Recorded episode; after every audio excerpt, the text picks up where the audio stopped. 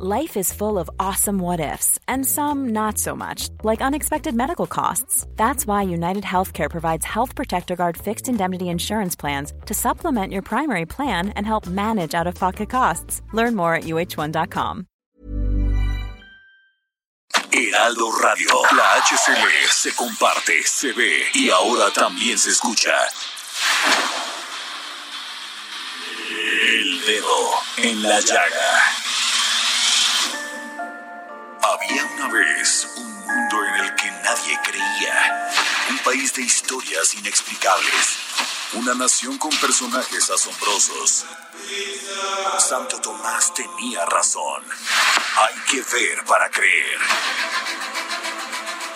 El México increíble, las verdades que duelen, la voz de los que callan, el dedo en la llaga. Infórmate, diviértete, enójate y vuelve a empezar. El Heraldo Radio presenta El Dedo en la Llaga con Adriana Delgado.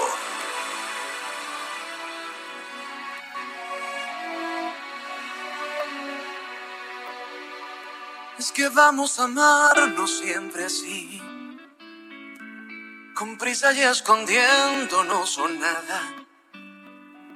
Amor, esto es hacer a un pájaro volar con las alas atadas. ¿Por qué no olvidar el que dirán y lucir nuestro amor por todo el mundo?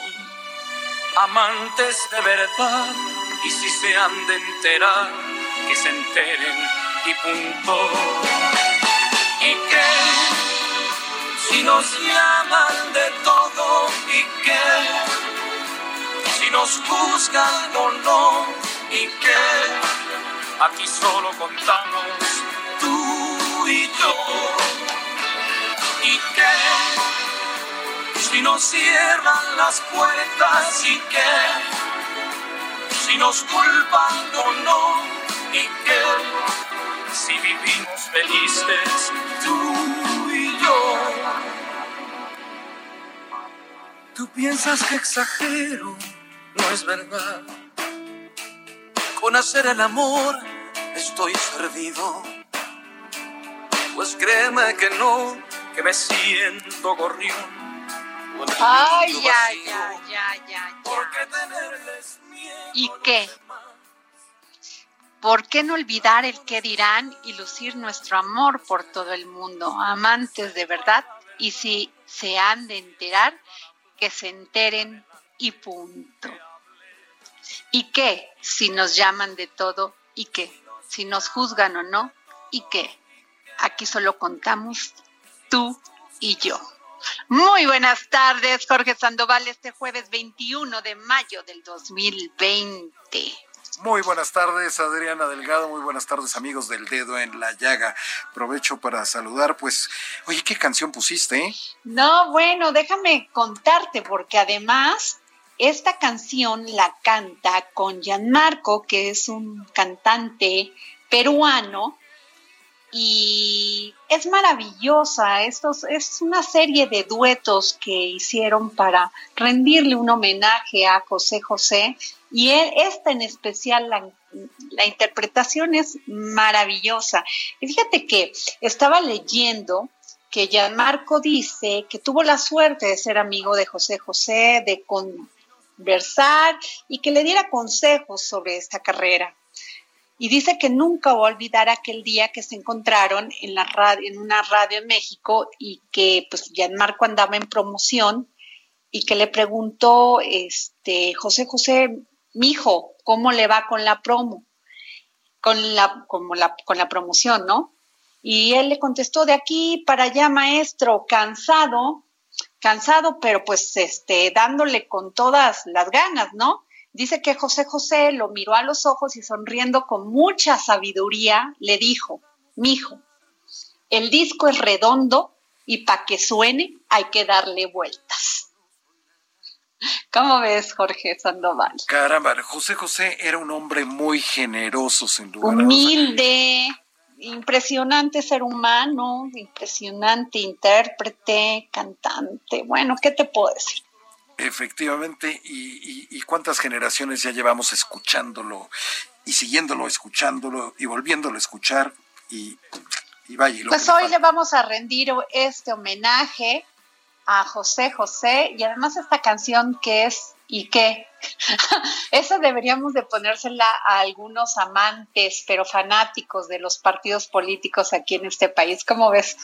Yo creo que hay muchos que les queda como anillo al dedo, justamente. Sí, ¿verdad? Luego ya va, ¿sabes qué? Vamos a tener una dinámica nueva en el dedo, en la llaga. Vamos a poner a quién le queda cada canción. Eso sería muy divertido. Hay que divertirnos, hay que divertir a nuestra, a nuestros radioescuchas, porque para eso ponen el 98.5 FM de la Ciudad de México y de los estados aledaños para escucharnos y para divertirse. Por eso vamos a hacer un gran programa divertido, inteligente e interesante. Efectivamente, Adriana Delgado. Y si le quieren escribir a Adriana Delgado a su Twitter, ella lo responde de manera directa y rápida. Es arroba Adri Delgado Ruiz. Le repito, arroba Adri Delgado Ruiz. Y también si le quiere mandar un mensaje de voz o un mensaje de texto, tiene el WhatsApp a su disposición 55 25 44 33 34. 55 25 44 33 34. Así es, Jorge Sandoval, el tuyo, por favor, porque siempre me dicen que nada más hablo yo y que no te dejo hablar, y más bien di que tú no quieres hablar. que en boca, que en boca cerrada entran menos moscas. efectivamente, mi querida Adriana Delgado, yo estoy a sus órdenes en arroba Sant. Muy bien, George. Pues bueno, yo, Jorge Sandoval, seguimos con esta novela, telenovela, casi le vamos a llamar, de pues todo el tema del SENACE, de las energías renovables, de que si este se dijo hoy en la mañana, en la mañana, pues que el presidente dice que su gobierno apoya las energías renovables y explicó que están en contra de los abusos y contratos leoninos que obtuvieron en el periodo neoliberal varias empresas y sentenció que el gobierno está listo para acudir a los tribunales si desean continuar con los abusos en contra de la CFE. Pero ayer pues lo que este, le pedimos al senador Cruz Pérez Cuellar, integrante de la Comisión de Energía en la Cámara de Senadores, que andaba ya por, por Chihuahua y no nos pudo contestar, pero hoy muy amable nos mandó un mensaje de voz y nos dijo, yo estoy a sus órdenes, este, estoy pendiente de su llamada, tuve aquí un compromiso,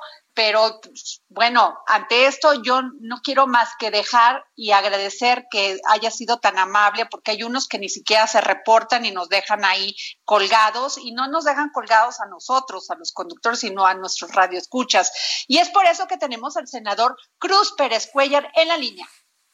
Muy buenas tardes, senador. Buenas tardes, Adriana. Pues un gusto saludarla, saludar a Jorge, a todas las personas que nos escuchan. Y sí, hombre, ofrecer una disculpa porque ayer tuvimos un, pequeño contratiempo ahí en Ciudad Juárez y bueno, de esas veces cosas que suceden y, y, no contestamos, pero aquí estamos a la orden con, con mucho gusto y, y, pues conscientes de la importancia que es estar en comunicación con, con la gente a través de, de un medio tan importante como el de ustedes.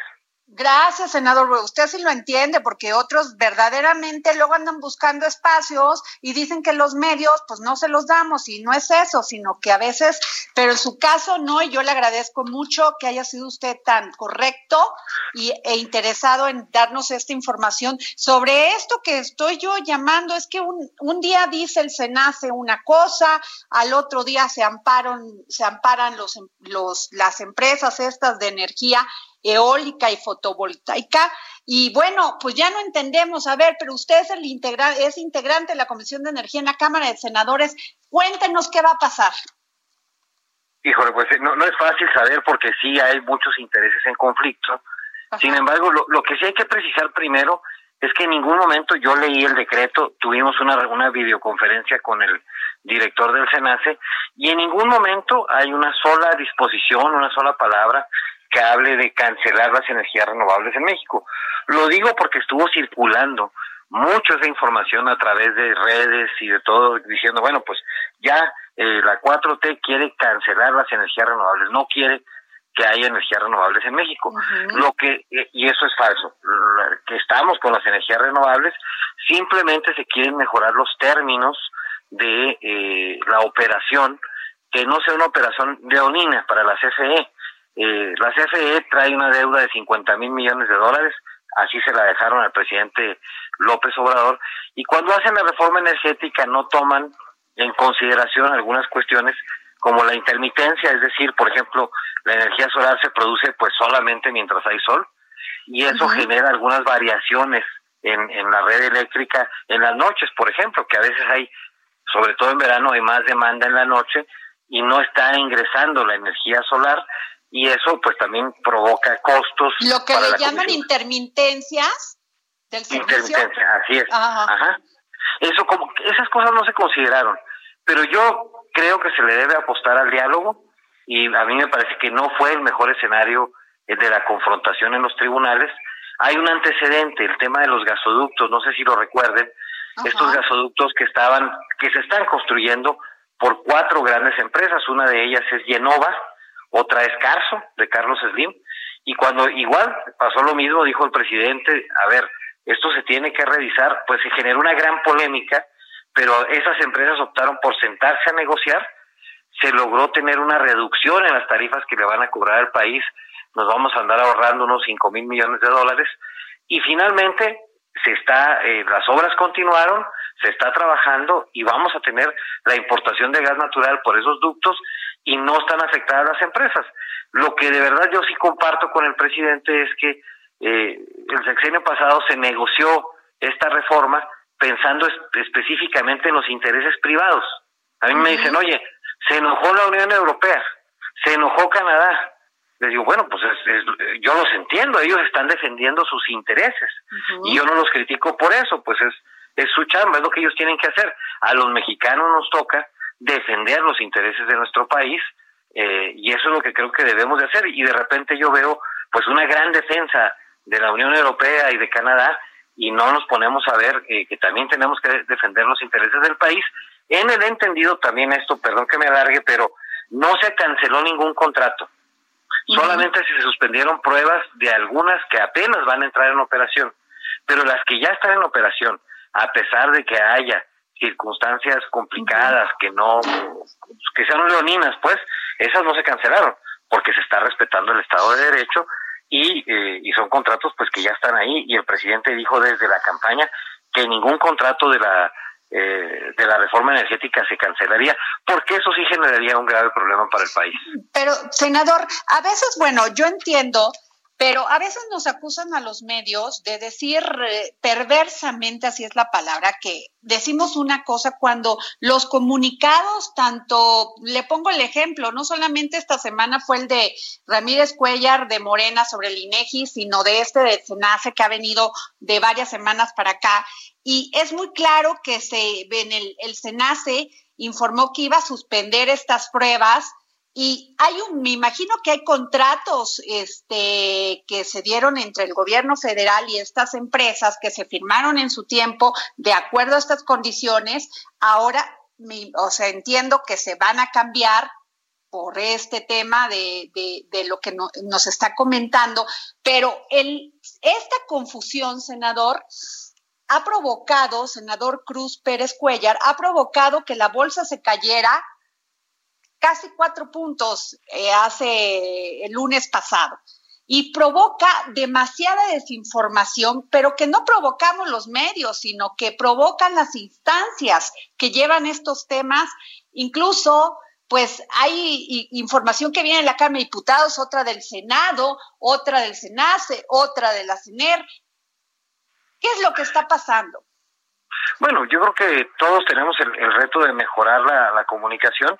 Yo la verdad es que nunca he, ha sido mi estilo pues eh, culpar a los medios. Finalmente los medios tienen que estar eh, transmitiéndole al público todo lo que se dice y hoy por hoy en México, en, este cambio que estamos viviendo, pues se dicen muchas cosas y hay, hay un ambiente complejo de, de polarización, también hay un golpeteo fuerte eh, contra cada cosa que dice el presidente o que dice Morena.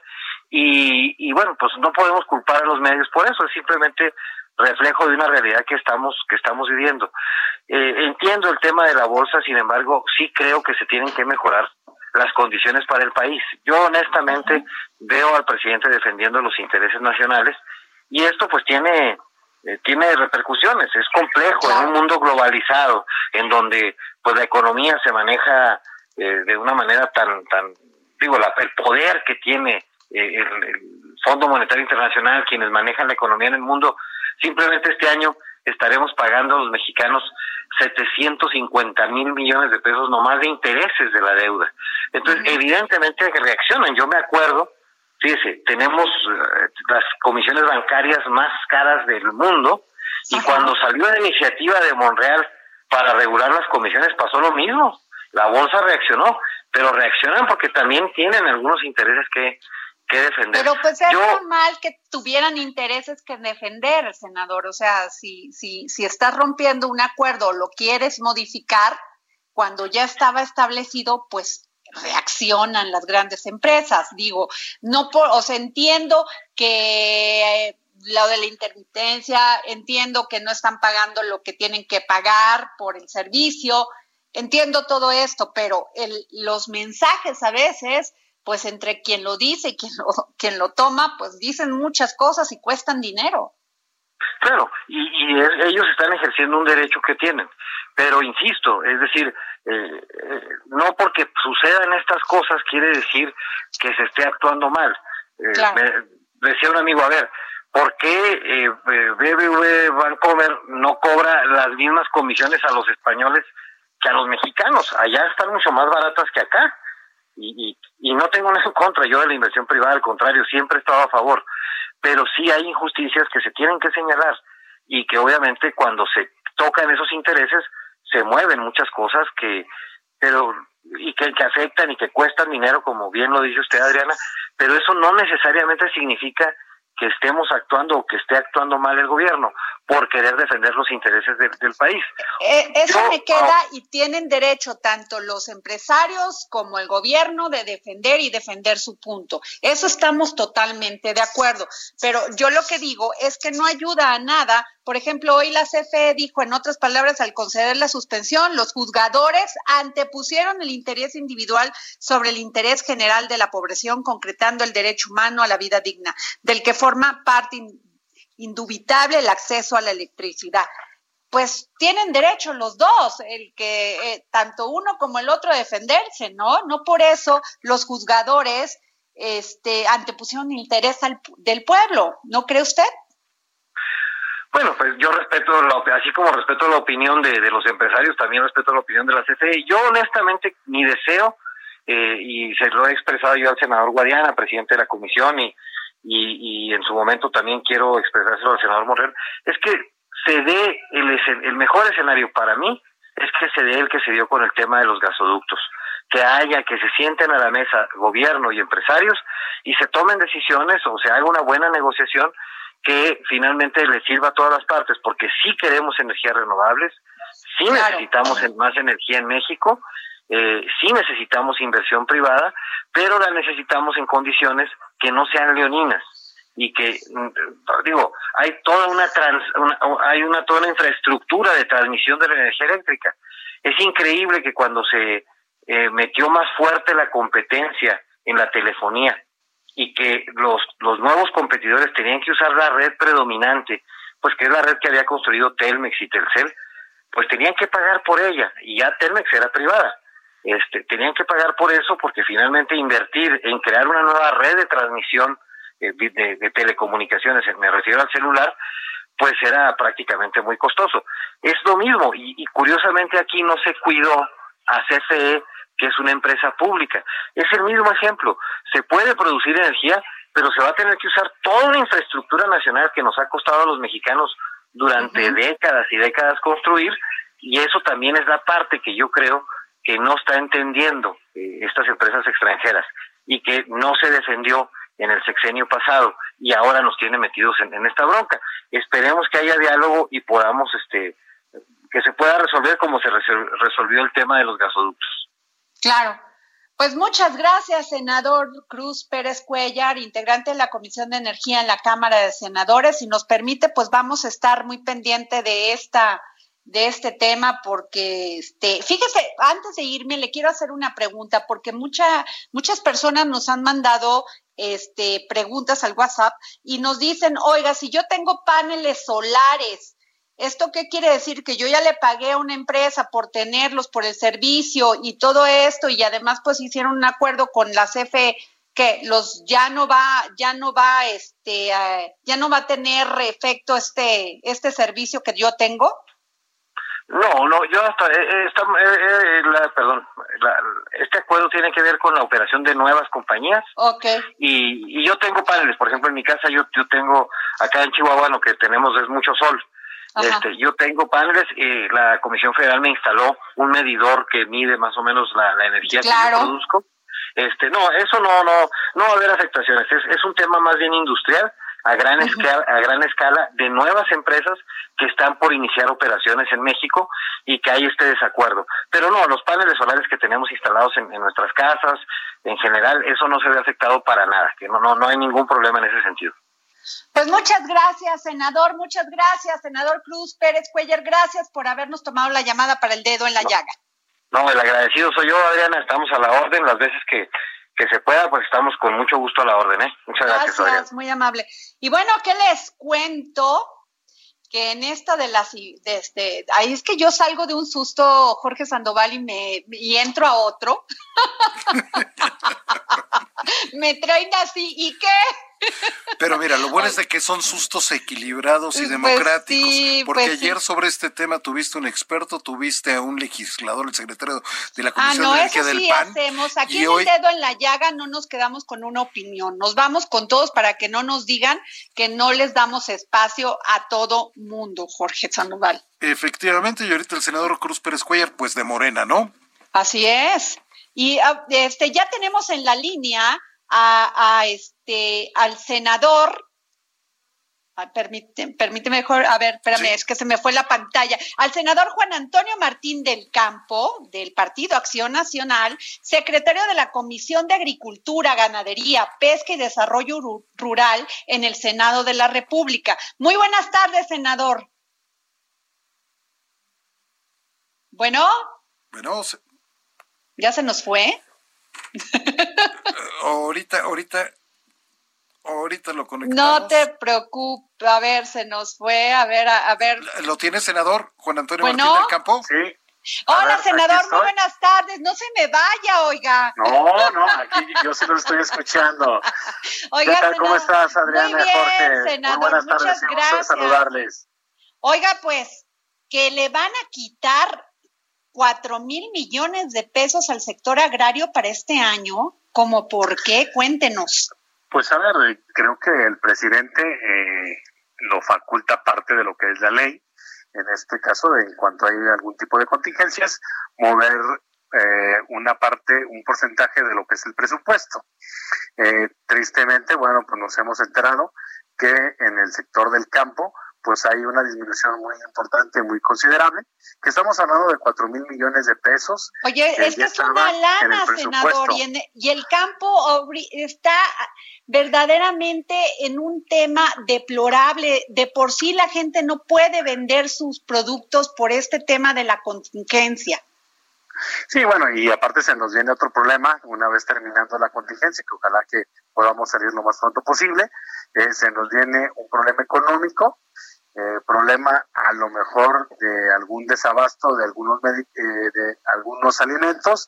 Y bueno pues aunado a eso pues creo que el gobierno federal en lugar de destinar el presupuesto a áreas que pueden ser estratégicas áreas que realmente pues sean beneficio para todos los ciudadanos pues realmente lo está destinando para sus caprichos de la presidencia de la república y sobre todo para proyectos que nosotros hemos comentado por un lado, que no son viables y por el otro, que se pueden posponer para otras fechas o en este caso para los próximos años.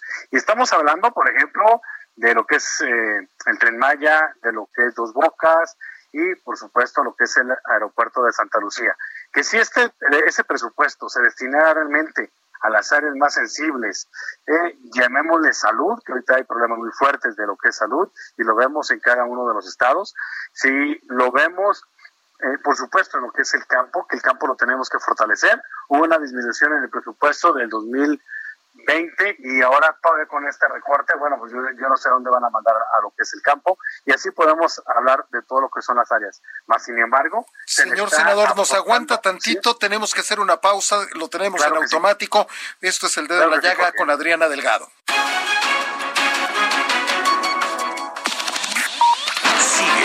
Adriana Delgado en su cuenta de Twitter, arroba Adri Delgado Ruiz. Además, te invitamos a enviar tus opiniones y comentarios en texto o por mensaje de audio a través de WhatsApp al 55 2544 3334. Y si quieres escuchar El Dedo en la Llaga de El Heraldo Radio, en cualquier momento y donde quiera que te encuentres, descarga el podcast disponible en Spotify y iTunes.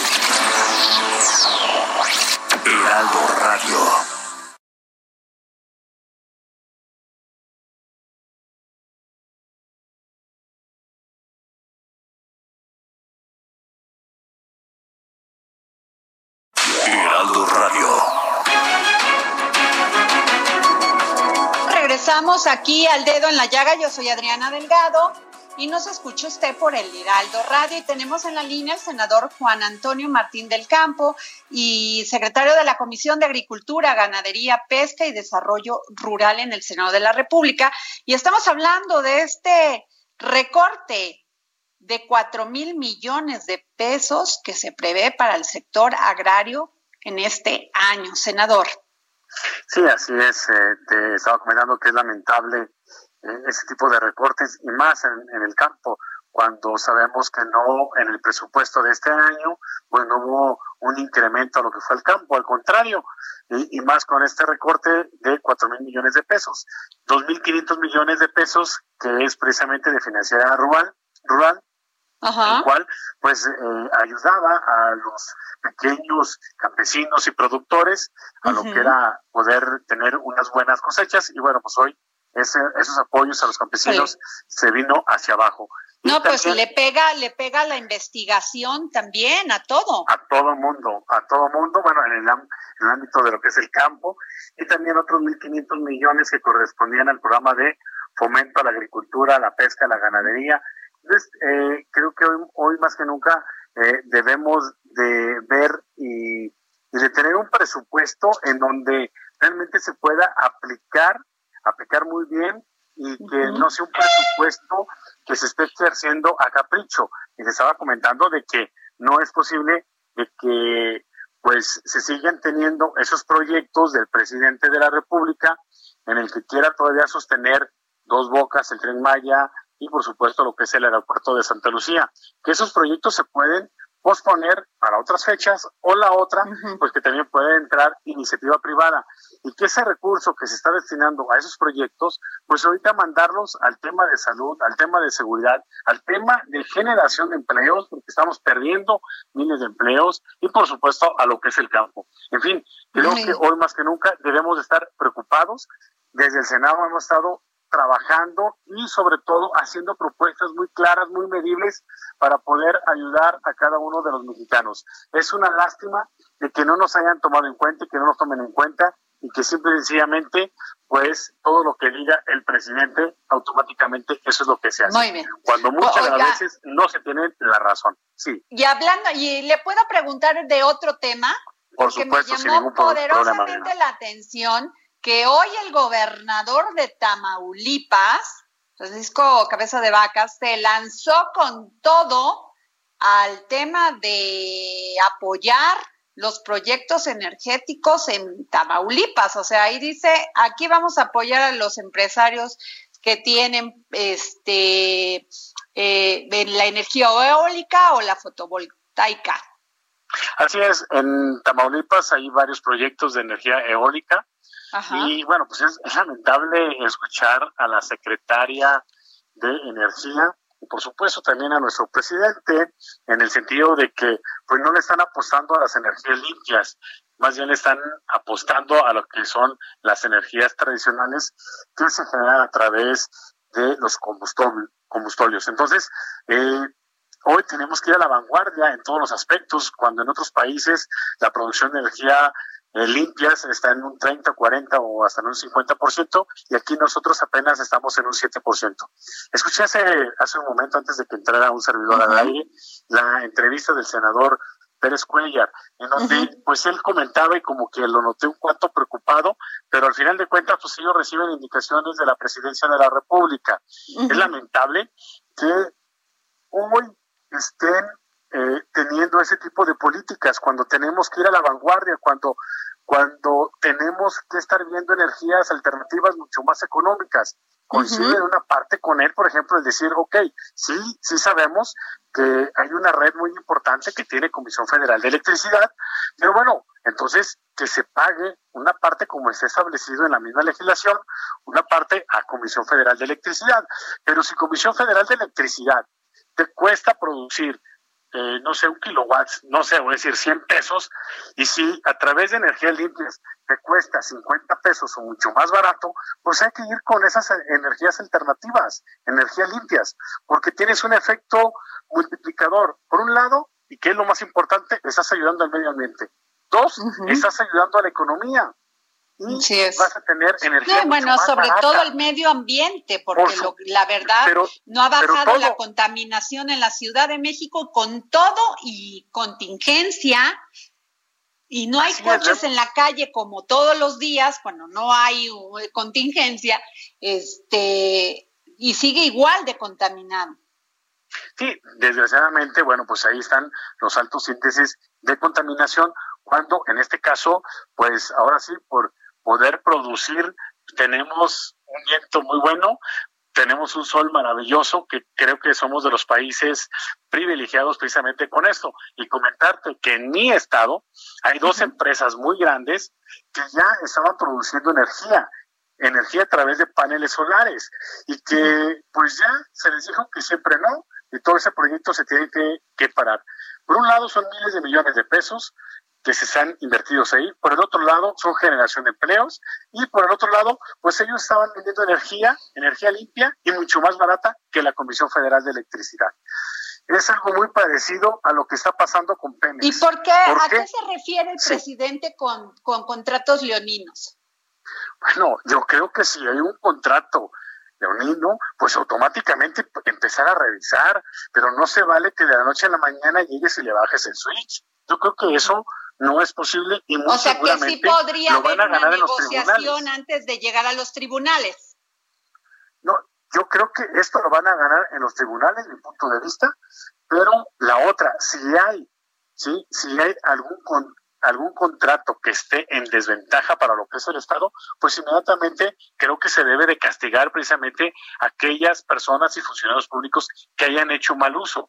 pero hay otros proyectos, a ver, pero hay otros proyectos que ni siquiera, sí, ni siquiera han iniciado y ya automáticamente les dijeron que no. Eso no puede ser justo. ¿Por qué? Porque también en el municipio de aquí de Aguascalientes, pues ellos se iba a producir energía para el mismo municipio. Entonces, ¿en qué forma contratos ventajosos, por así decirlo? No, simplemente lo que se quiere es ahorrar recursos para lo que es el mismo gobierno, para lo que es el mismo municipio y ayudar a lo que es el medio ambiente. Yo no mm. entiendo en serio, la verdad, el tipo de política pública que está implementando este gobierno.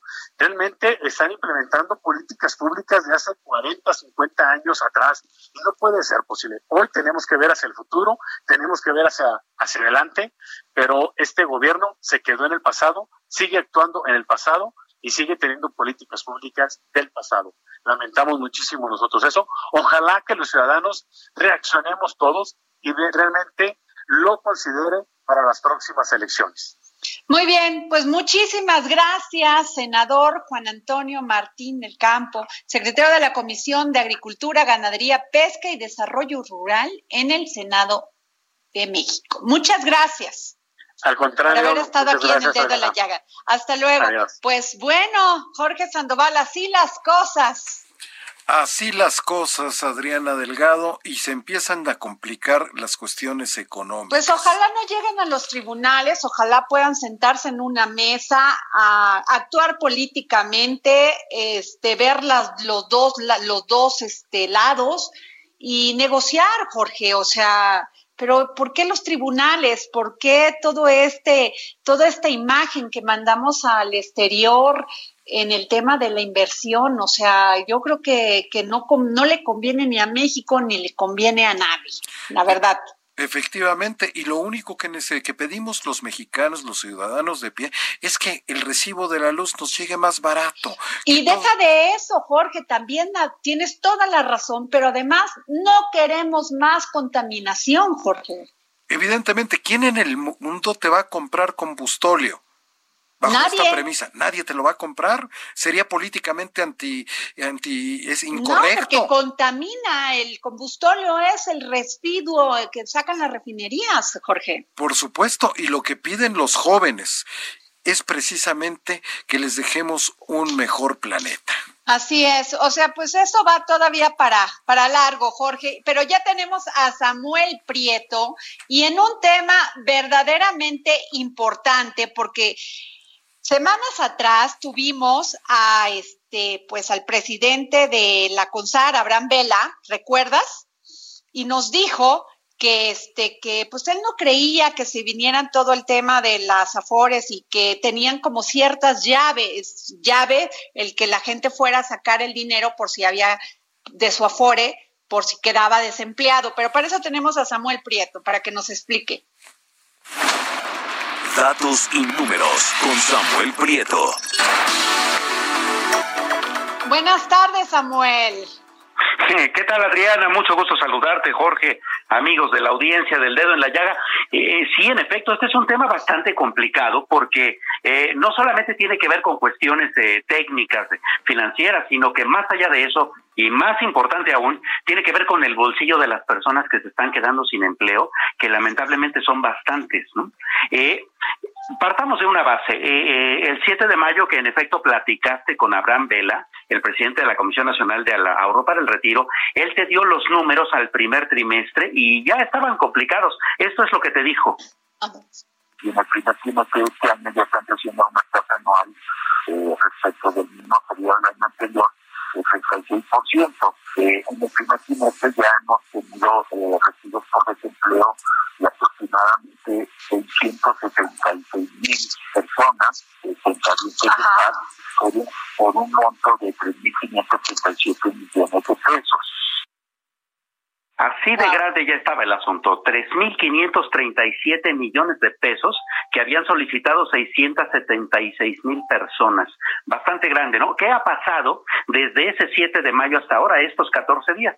Bueno, pues ya tenemos las cifras de abril para adicionarlas a este a esta fórmula. En abril nada más 267.610 trabajadores hicieron nuevos retiros, ¿no? De, por desempleo de su afore que representaron 1.591.4 millones de pesos. Es decir, que si contabilizamos todo el primer cuatrimestre del año, eh, los, los aumentos de, de, de, personas que, que pidieron este, este recurso fueron de 46% con respecto al mismo eh, periodo del año pasado y eso representó 5.129 millones de pesos histórico. o sea, es más, desde que existe este conteo, por ahí de 2005, no había habido una cifra siquiera parecida. Más aún, ¿qué se espera hacia el corto plazo, o sea, de hasta dentro de pocos días incluso? Bueno, hay que recordar que, digo, tú lo informaste muy oportunamente aquí en el dedo en la llaga, el Seguro Social reportó que el mes pasado se perdieron 555 mil empleos asegurados. No, ya van más, van más. Bastantes más. Van, van casi 800 mil, según una cuenta un poco más, más rigurosa.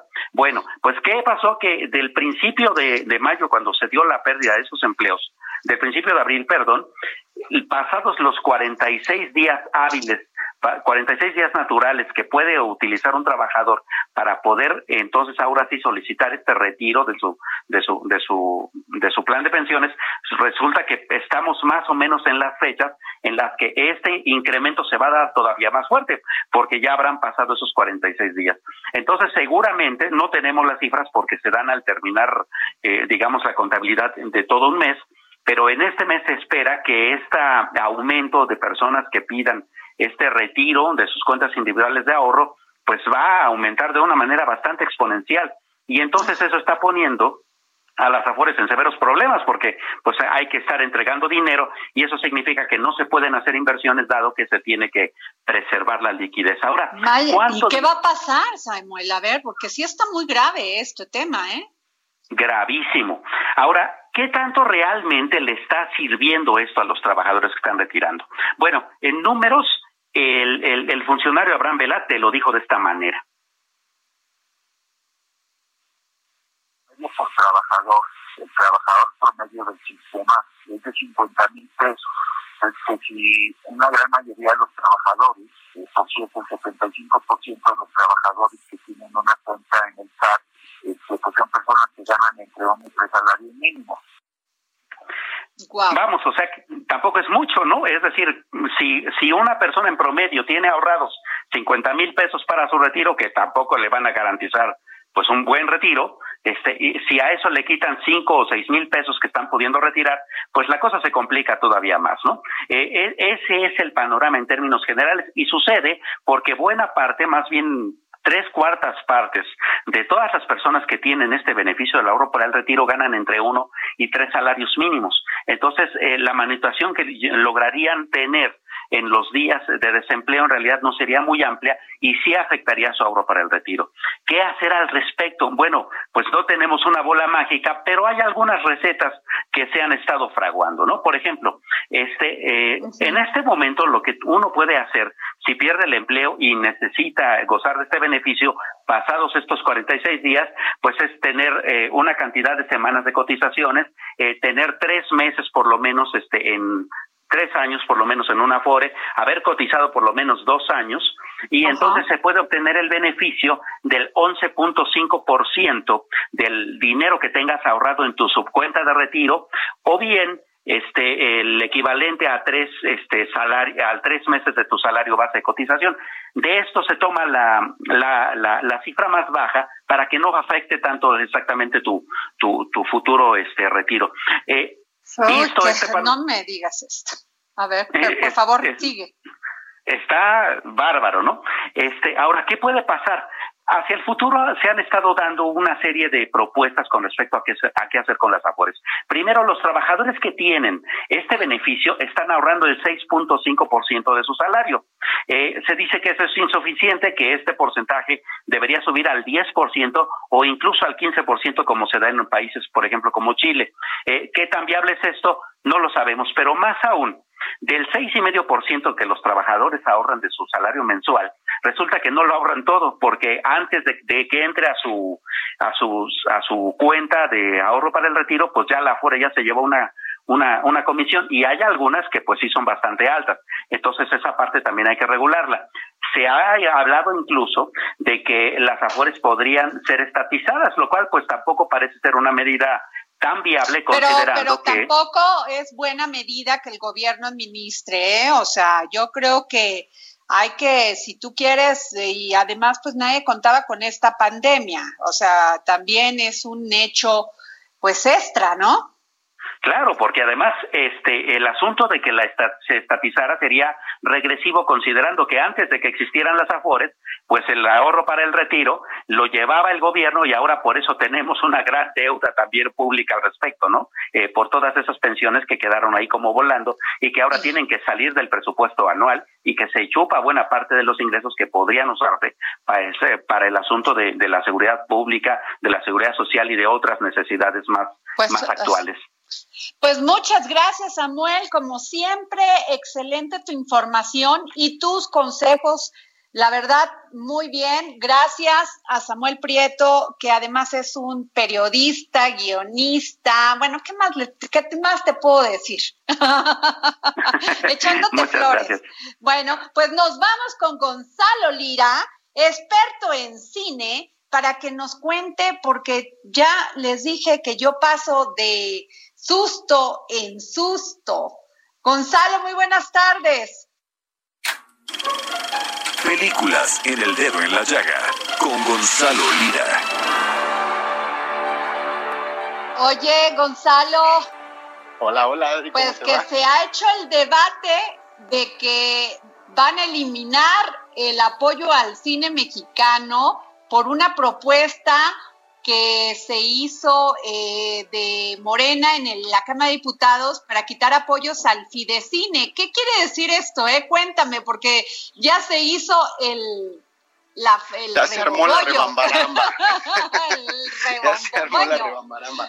Fíjate que ayer, eh, ya muy tarde por, por la noche, fue que empezó a, generarse en redes el bullicio alrededor de este tema. ¿Qué fue lo que ocurrió? Bueno, que el representante de la Cámara de, de Morena en la Cámara de Diputados, el diputado Mario Delgado, anunció esta iniciativa, esta propuesta, digo, también hay que aclarar eso, ¿no? Es una propuesta que debe de ser votada en la cual se busca, eh, pues, derogar ciertos fideicomisos. ¿Para qué? Para utilizar ese dinero, argumentan, eh, de acuerdo a las necesidades de la emergencia sanitaria que está pasando en este momento. Ahora, entre estas, no solo llama la atención eh, la del cine, ¿no? La del cine, bueno, es la que me corresponde, pero incluso como periodistas también eh, se habla, por ejemplo, ahí de, de, ciertos fideicomisos para la defensa de los derechos humanos y, del, y de los periodistas en particular. Pero bueno, en lo que respecta al cine, eh, lo que el fideicomiso lo que hace Fidecine es que es, es un dinero que forma parte del, pues ya de lo que está apartado, ¿no? del presupuesto.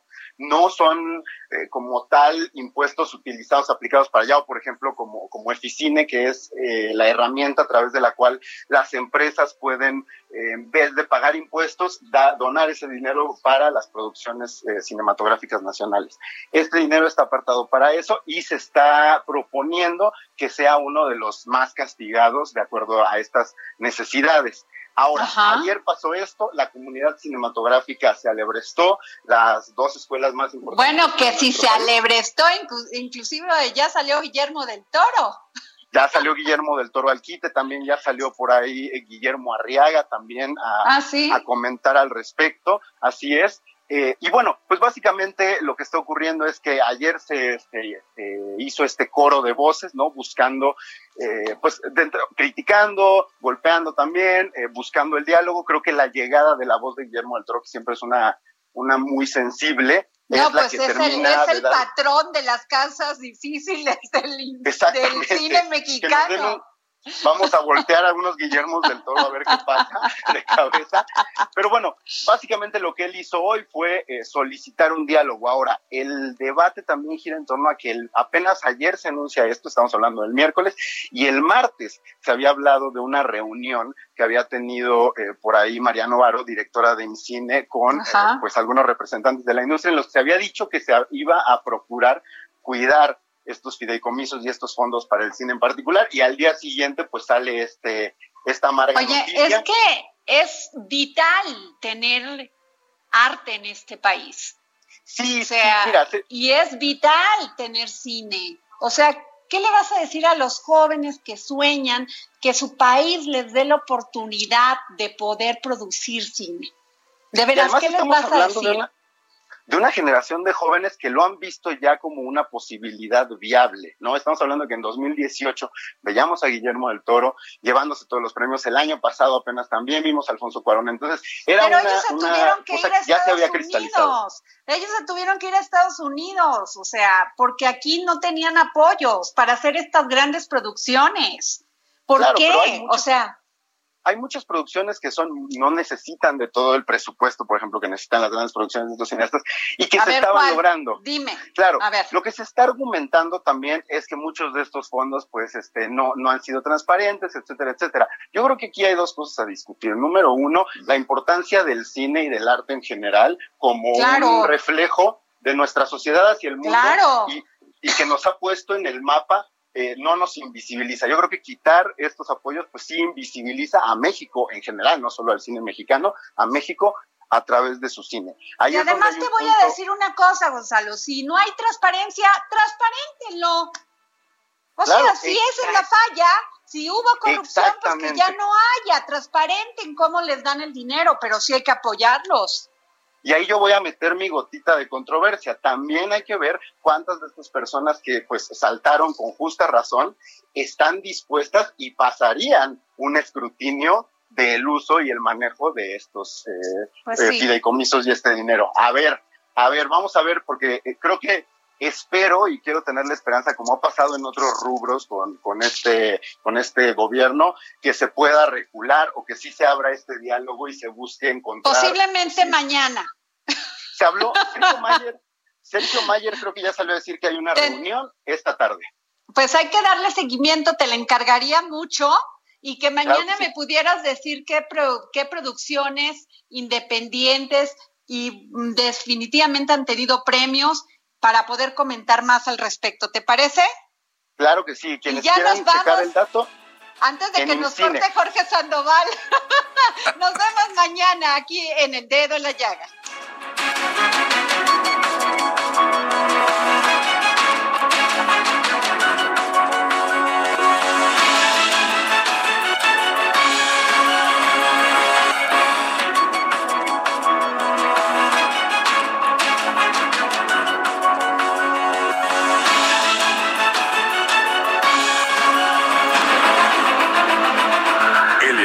Radio presentó El Dedo en la Llaga con Adriana Delgado. Heraldo Radio, la H que sí suena y ahora también se escucha.